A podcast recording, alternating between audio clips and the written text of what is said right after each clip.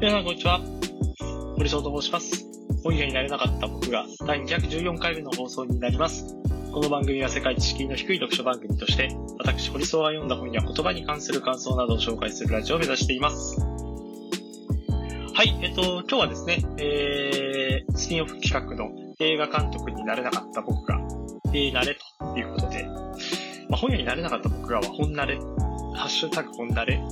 映画監督になれなかった僕は、ハッシュタグ、えなれと、えー、誰も使ってないし、僕も使ってないんですが、えー、そういえば、そんな訳し方をしようか、訳し方をしようかな、なんて思ったこともありました。ただ、タイトルは、でも本屋になれなかった僕らの方は、結構、使ってるというか、こういうタイトルで、あの、ポッドキャストやってるんですよ、ということは結構多いですね。あのー、本屋になれなかった。加えて作家にもなっていない。作家に、作家としてまあ小説とか書いたことはあるけど、あの世間で認められている存在として作家活動はしていない。ないない尽くしの、えー僕ですね。なんか、ネガティブなんですけど、まあそういうのは、あのーある意味ないことで、自由になんかやっていけるんじゃないかな、みたいなこともあります。なんか、あの村上春樹さんの、えーダンスダンスダンスという、えー小説、僕、村上春樹さんの小説の中で一番好きな小説なんですけど、そこで、あのー主人公の僕と、あと、えっ、と、彼の同級生で、えー、五反田くんという人が出てくるんですが、あのー五反田くんは、えっ、と、中学、中学校の時に一緒になったかな？中学校で、もうその時から、まあ、容姿端麗でスポーツも何やらせても、スポーツの勉強も何やらせてもよかった。いろんな人からこう注目されていたっていうことを、まあ、言って、で、それであの、今は、この小説の中では、あの、芸能人というか、こう、俳優として活動していて、CM とか、えー、ドラマとかにも結構出ていると。で、僕曰く、えー、まあちょっとバカっぽいというか、だけど、こう、五反田くんのことをよく見てみると、物語とか、そういう脚本とかもひどい中で、五反田くんは割と実は、スタイリッシュにいろいろやっているんじゃないかと。目を凝らさないとそこは気づかないので、えっ、と、僕と一緒に、あの一時期こう行動を共にした、えー女の子とかは、なんかバカっぽく見えるわよ、みたいなことを言いますけど、意外にこう、スタイリッシュに、こういろんなことをこう、こなしていた。それが周りに気づかれなかった。まあ、みたいな。まあ、ちょっとそれは余談ですが、えっと、何が言いたかったかっていうと、五反田くんから見たら、その、主人公の僕、中学校時代のこう僕は、すごく自由に見えたっていうことを言ってるんですね。あの、理科の実験とかも、なんかその、誰の目も気にせずに、あの、自分の調べたいことをなんか淡々とやってるように見えた。ということを言っている。なので、そもそもその、僕と五反田くんが、あの、会って、で、えっ、と、ちょっとした、あの、夜の営み。僕と五反田くんが営むわけではないんですけど、その、小説の中ではこう、コールがあるようで、えーそれぞれで、えー、徐々に、それぞれの部屋でこう、営むみたいなことをこうやったりとか、えー、バーで飲んだりとか、まあそういうことをこうやっているんですけど、まあそれを、その、芸能人として忙しい五反田くんが、えー僕からの連絡。僕は、その五反田くんに対して、えっ、と、事務所にこう電話してマネージャー経由で繋いでもらうんですけど、その、マネージャーは最初言うんですね。えっと、そういう問い合わせってめちゃくちゃ多いんですよ。なので、要は、要件は伝えるけど、あの、返信なかったとしても、えっ、と、了承してくださいね、みたいな。だけど、五反田くんは、あの、元気？みたいな感じで。えー、中学時代とか、こう、ろくにこう会話もしなかったんだけど、えー、僕と、えー、交流をこう持とうとする。それは、五反田くん自身も、その、全然こう、住む世界というか、住んでいる世界は違うように見えたけれども、五反田くん自体も、僕のことをこう、えー、気遣っていた、みたいな。気遣っていたとか、あの、気になっていた。そういう存在だったと。なので、あの冒頭の話に戻りますけど、本屋さん、本屋さん素晴らしい職業だし、えーなんですかね、こう本屋を経営してる人、こう書店員さん、それぞれもちろん素晴らしいし、えっ、ー、と、作家の方、そのクリエイティブな、えー、作品をこう生み出す姿勢姿勢にはもう日々リスペクトをこう感じていますが、かといって別にその本屋になれなかった僕が、その、この場合は、今喋っている僕自身のことを指してますけど、その何者にもこう慣れていなかった自分だとしても、まあそんなに、えっ、ー、と、卑下することは全くなくというか、あのー、20代とか、なんか30代前半とか、ちょっとしたこう、コンプレックスまではいかないですけど、なんか早く何者かにならなくちゃな、みたいなことを思っていました。で今は、まあ、何者かになりたくないかって言われたら、嘘になりますけど、でも、まあ今それに向かって最大限の努力はしている。それはこう2年前にこう創業して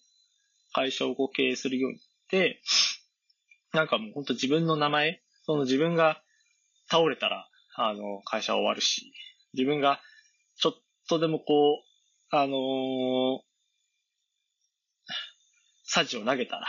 えー、信頼を一気にこう失ってしまうという、そういうこうプレッシャーやあリスクはありつつも、なんかその何者かになるためには、ここの今自分が、えー、守っているこの持ち場をしっかりと積み上げていって、1年後なのか2年後なのか3年後なのか、はたまた10年経たないと。あるいは一生、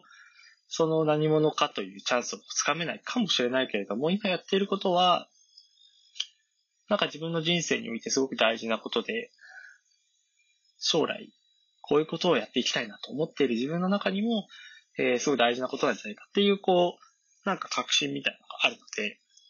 こう、何者でもない。だけど、何者でもないからこそ今、こう自由にというか、このポッドキャストもそうですけど、なんかこう、何かにこう忖度することもないし、何かにこう気を使うこともなく、まあいろいろなことをこう、喋っていられるというようなことで、えー、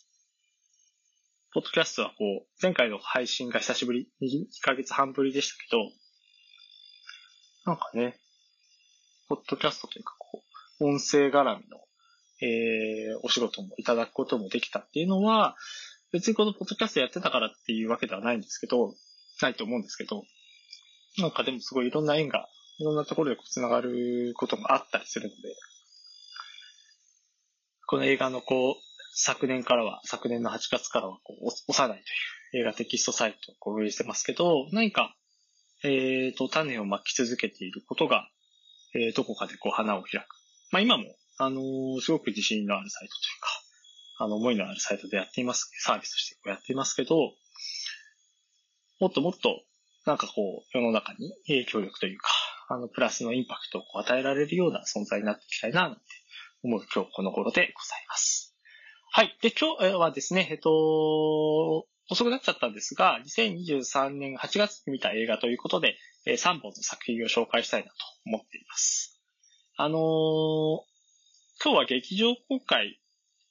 の作品は紹介しませんというか、あのー、も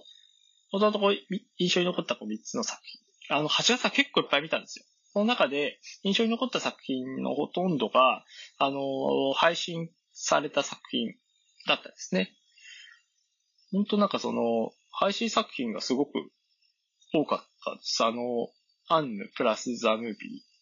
パラダイス、人生の値段、僕を育ててくれたテンダーバーとか、まあ、あの、配信時期最近のやつもあれば、あの、ちょっと前のやつもありますけど、よく見たし、なんか実際その、素晴らしいなって思う作品が、えー、多かったなと思っています。で、今日挙げるのも、実際その、ネットフリックス系の2作品あるので、ぜひ、このタイミングでなんかこう興味を持ったら見ていただきたいなと思っています。で、今日紹介する作品は、ハーフ・オブ・イット。面白いのはこれから。ユナイテッド9-3、ユナイテッド9-3っていうのかな。えー、三つ目がライトハウス。今日はこの3作品について紹介したいと思います。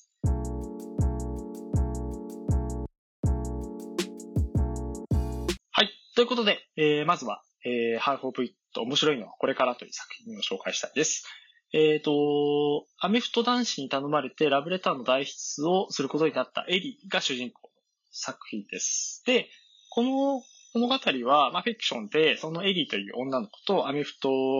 の部活にご所属している男子。だけど別にそのアメフト部の中でも、めちゃくちゃこう、あの主流というか、そういうキャラクターではなくて、まあ、決してはないけど、ちょっとこう、あの、目立たない存在。で、えっと、そのラブレター送り先の女の子は、まあ、非常にこう、クラスの中でもこう輝いている存在の女の子。で、この三人をめぐる、まあ、複雑な状況なんですけど、まあ、そのエリーは、えっと、この、ジェンダーの問題って、えっと、これは多分高校が舞台なんですけど、まあ、16から18、アメリカだと19までなのかな。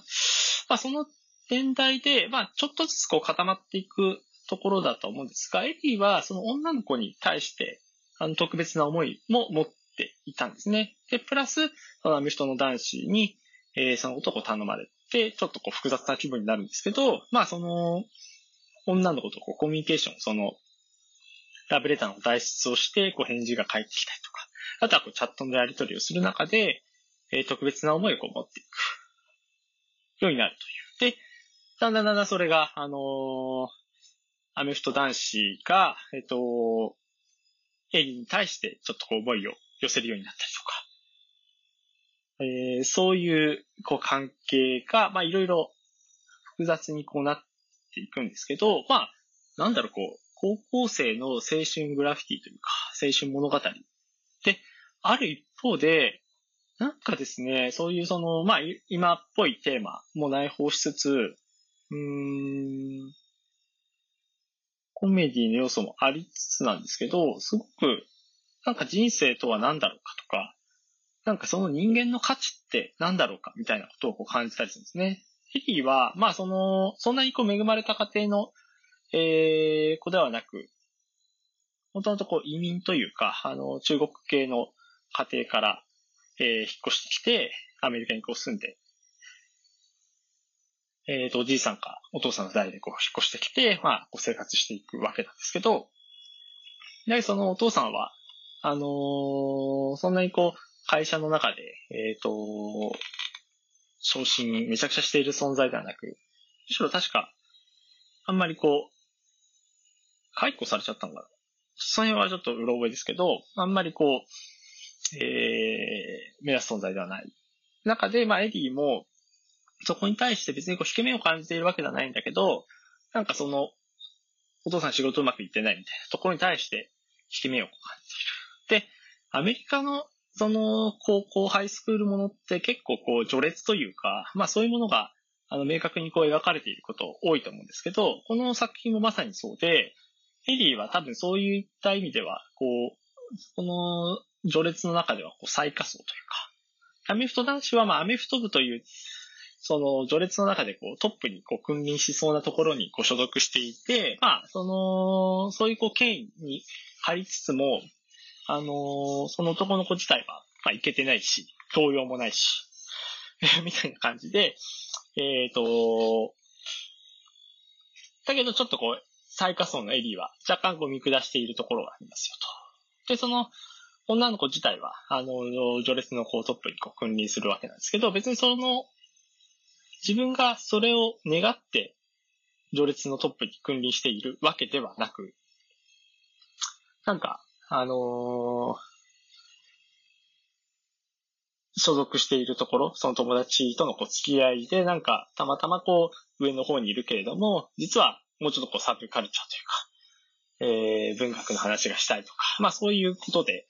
実はそういうこう、共通の趣味みたいなところで言うと、えー、エリーとすごくこう、話が合うみたいな。まあそういうことで、えっ、と、なんか、その女の子自体は、あの、エリートじゃなくて、当然こう、アメフト男子の男の子と、えーやりとりをしているように見えるんだけど、でもなんか、あのーエリーは、エリーとこうやりとりしている。そこで、あの、確かな恋の手がかりというか、恋の手手がかりとか手応えみたいなのを感じるという、そういう感じでこう進んでいくストーリーなんですけども、脚本家なんかも本当に洗練されていて、多分無駄なところ一個もないんじゃないかなっていうぐらい、プロダクションがしっかりしている作品かなと思っています。で、なんだろうな、本当にその、なんでもない日常、なんでもない高校生たちのなんでもない日常を描いた作品の中に、まあ、そういう中にこそこうドラマがあるというか、まあなんか、ラブレターの代質って、僕は、あの、まあ文章書くのはあれでしたけど、まあ、あるっちゃある。ラブレターとか、こう、宿題とか、まあそういうものをこう代質をできるやつにこう頼むみたいなってあると思うんですけど、まあそういうところから、そういうある種こうあるあるみたいなところから、こんなにこう広がって、こんなになんか、僕は今30、当時見た時は38、まあ今39、30代後半の僕の心をなんか揺さぶるような作品になれるんだなっていうのが、やっぱりすごかったですね。で、エリーを演じたのはこうリア・ルイスさんという、えー、俳優さんですけど、あの、彼女は、えっ、ー、と、8月に公開されたマイ・エレメントというピクサー映画の、えー、声優もこう務め、主人公の声優も務めていて、これまた素晴らしい作品ですね。なんかあの、監督が、えそのマイエレメントの監督を手掛けた監督がエリーのことをパンフレットで、あの、怒ってるんだけど、それがなんか、威圧じゃなくて、チャーミングな感じにこう、人にこう影響、あの、印象を与えるっていうのを言っていて、それはそうだなと。なんか困っていたりとか、あの、悲しんでいたりとか、まあ、悲しんでいたりするっていうの、悲しむとか、そういうものは、あの、共感できたりもするんですけど、その、怒りとか憤りみたいなものが、なんかその、トゲトゲしてなくて、まあ、本人はなんか多分真剣に怒ったりとか、憤ってたりするんですけど、なんかそれが、どっかこう、チャーミングな印象を与えるというか、それがなんかこう、ハーフオブイットという作品の、なんか、これが多分リアリスだからからこそ、成立した側面もあるんじゃないかっていうぐらい、リアルイスさんの、えー、演技はとても素晴らしかった。もちろんこう全部、全体素晴らしかったんですけど。ということで、ハーフオブイット面白いのはこれからという作品を挙げさせていただいて、これはもう見ておいて、その2020年が多分配信の作品で、なんか全然、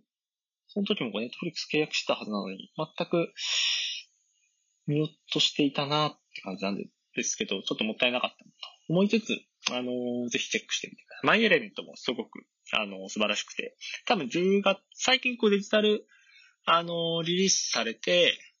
10月とかだと、もしかしたらこう11月とか12月とかに配信もされていくんじゃないかなと思うので、ぜひ、マイエレメントと合わせて、えー、見ていただくといいのかなと思っています。はい、ユナイテッド93って読みますね。93でいいのかなえっと、ユナイテッド93っていうのは、そのユナイテッド航空の93便みたいな、多分そういうことだと思うんですけど、その11を題材にした話です。そのアメリカの2001年9月11日、あの忘れもしない同時多発テロですね、こうニューヨークの貿易センターにこう突っ込んだ、えー、あれですけど、もうそれからもう、えっ、ー、と、22年経つっていうのはちょっと信じられないですね。なんかその時期に、なんかこう数年前から、なんかふと、やっぱりこう8月にこう日本の戦争終戦があったので、そういうところに対してこう思いを馳せるようにはしていたんですけど、なんかそれからこう発生してこう9.11のことも、なんか、ちゃんとやっぱこう思い出したりとか、そこをなんかちゃんと自分の中で言語化というか、なんでこういうこと起こったんだろうかとか、うん、なんかその火種が今もずっとこう続いている、その、ブッシュが、あのー、多分ショックドクトリンっていう、えー、NHKE テレの、あのー、100分で名著で、あのー、堤さんという方がショックドクトリンっていう、えー、アメリカの、えー、評論を解説しましたけど、そこでこうブッシュがその危機に乗じて、まあいろんな、えっ、ー、と、ことを決めてしまったというのも含めて、あとネットフリックスにこうドキュメンタリーもあったんですよね。こう9.11で何が起こっていたかっていうところをまとめたものとかそういうものを見て、こう悲惨なんだけど、なんか見落としているものってすごくあるんじゃないかっていうことをすごく考えました。で、このユナイテッド93は、何を見落としていたかっていうと、テロリストの視点ですね。で、テロリストは当然こう、あのー多くの人を傷つけたし、殺してしまったし、罪もない人。なので、極悪人で、まあそれこそこう、あの、言い方選ばず言うと、こう地獄に落ちても仕方がない人たちではあるんですけど、そのユナイテッドナイン3のテロリストはどう見てもその極悪人には思えなかったというか、そういうふうにこう描かれていなかったですね。いろんなこう乗客の視点とか、その、客室乗務員の視点とか、パイロットの視点とか、えっ、と、航空センターの人たちとか、まあそういう人たちのいろんなこう視点がこう入り混ざるんですけど、終盤になってくるとこう乗客とこうテロリストの視点がこう中心になっていくんですね。で、テロリストの、その、ことを起こすときに、すごくこう緊張し始める。こう手に汗をかいたりとか、今このタイミングで、あの、ことを起こしていいのかとか。で、その飛行機に乗る前に、えー、恋人に対して愛してるよとかっていうことを言ったりとか。なので、その、ことを起こしている時も含めてですけど、なんか、人なんですよね。人、人間、全然こう、全く異なる人人間ということじゃなくて、本当にこう同じ、僕と同じ普通の人間のように見えるんです。そこがなんかすごく、うん、不思議な感覚。これはアメリカの映画なので、そのテロリスト側に対しても非難するような形で書いても全然いいし、まあ、あのー、テロという行為をこう許せないという、そういう思いはちゃんと持ってるとは思うんですけど、かといってこうテロリスト本人たちを、あの、球団するような感じにはなっていない。だからこう争いの元になってるのは、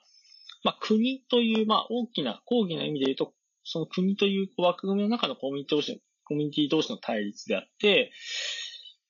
で、それがこう、やっぱ国というふうになると、背合う、その代表する、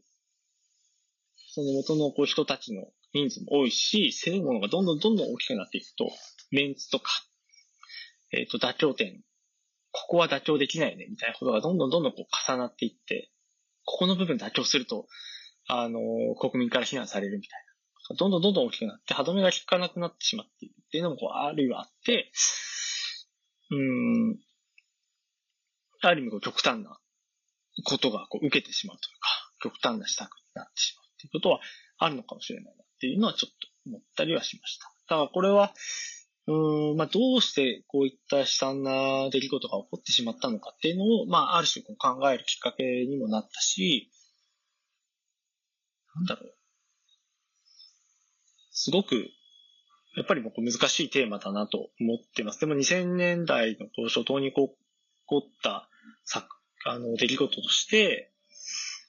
今もこう続いている火種のこう元になっているのは間違いないから、やっぱりこう考え続けなくちゃいけない話なんだなと改めて感じた作品です。まあ、非常にこう、センシティブな内容というか、あのー、心をこうえぐるようなシーンもたくさん出てくるので、えっ、ー、と、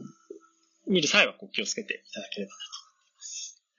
はい、最後、ライトハウスですね。これは星野源さんと若林正也さんのこうドキュメンタリーです。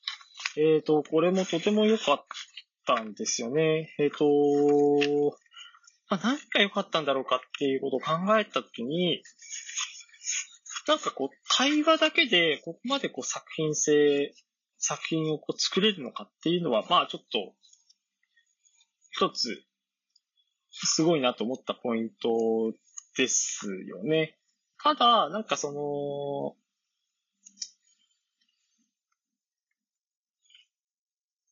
まあ、このライトハウスではこの悩める人々の明かりを照らす灯台っていうのもあるし、その、星野さんと若林さんの、まあ、東大元暮らし、自分たちの足元は暮らそうという、まあ、そういうこう、あのー、明るくテレビや音楽の世界で振る舞ってるけど、まあ、当然その二人のこうバックグラウンドよく知ってる方々は、もともとこう20代とか、あの、不遇の時期もあって、その時は大変で、別に根やかな存在の人たちではないという存在のことを知っているかで、まあ一躍こうスターにで、その二人が、まあ、今どんなことをこう考えているのか、みたいなことを、えー、まあ、根掘り葉掘り、あの、二人でこう対話しながら、こう、お互いのこう、パーソナリティ、バックグラウンドをこう掘っていく。そんな作品でしたね。えっ、ー、と、なんか、いろいろあったんです。こう、車の中でこう話したりした、その密室の空間でこう話しているのもあれば、そのお客さんを入れてこう話してるみたいなこともあるんですけど、僕はなんか前半の1、2、3話ぐらいで、その、二人で、なんかじっくりとこう話してる、なんか雑音なしでこう話してるのが、すごく良かったなと思います。あとは、その、これは柴友則さんとかがなんかこう指摘してましたけど、最後の回、最後のこの車でその最後こう東大に行くという最後の回は、あの、曲のものを作っていたと、星野さんが。なので、なんかその番組自体を、発散から集約、その、星野さん自身がこう、番組が進行している中で集約にこう向かってしまっていたので、ちょっと最後の方は、星野さん自身の話はこう聞けなかったというか、こう、若林さんが聞き役にこう回ってしまっていたっていうご指摘は、それはもう最もだったと思って、やっぱ1から3話、まあ4話ですね、4話もその、若林さんが曲を作ったりとか、っていう曲を作って星野さんと、あのー、コラボレーションした楽曲、オレンジという曲のこう元になるエピソードなので、それもすごく良かったです。うん。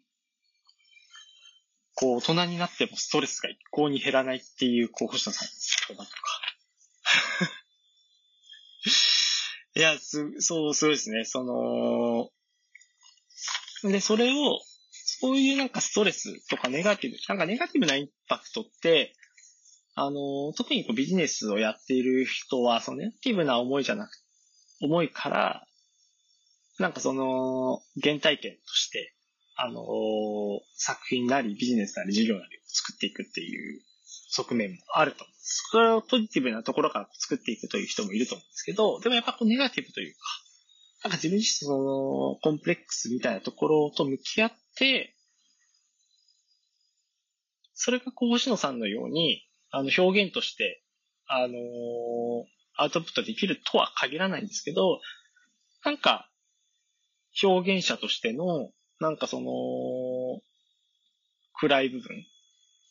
ずっとこう暗く暗く続ける部分が発露した、まあそんなシーンを見れて、なんかとても良かったなと思いました。で、若林さんは、あのー、来年の2月にこう東京ドームでこうライブするわけなんですけど、そこに対する、なんでそういう決断をしたのかというようなそこのエピソードもあって、なんか自分の仕事に飽きているとか、その辺の話は、あ、飽きるっていうことの、なんか、こ、ところ、藤野さんが飽きてるんですよ、みたいなことを言ったのが、こう、水、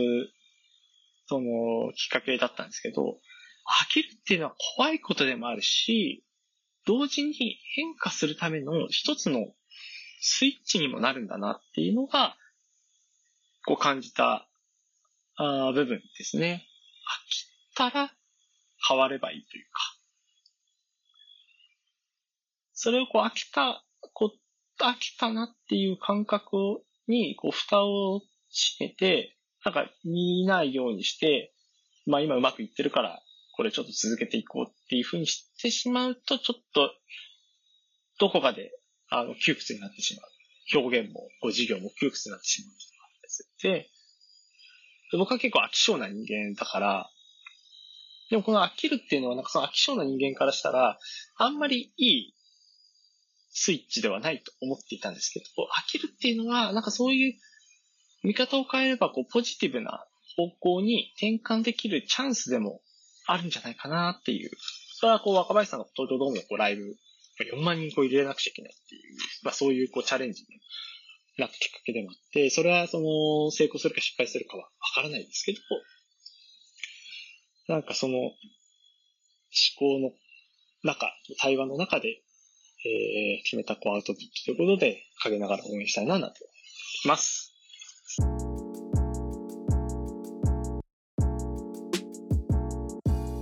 映画監督になれなかった僕が、ということで、2023年8月に見た映画3作を紹介しました。ハーフオブイット、面白いのはこれから。ユナイテッド93、ライトハウス。ハーフオブイットとライトハウスはネットフリックスで、えー、見ることができます。ユナイテッド93は、えっ、と、プライムビデオかな？プライムビデオとかだとこうレンタルで見れると思います。僕は多分、あの、見たときは、あのープライムビデオで、確か、あの、見放題配信できたと思うんですけど、まあ、あの見たい方はぜひ、えーレンタルとかもしてみてほしいなと思っています。はい、ということで、えっ、と、本日は以上になります。また次回配信もお楽しみください。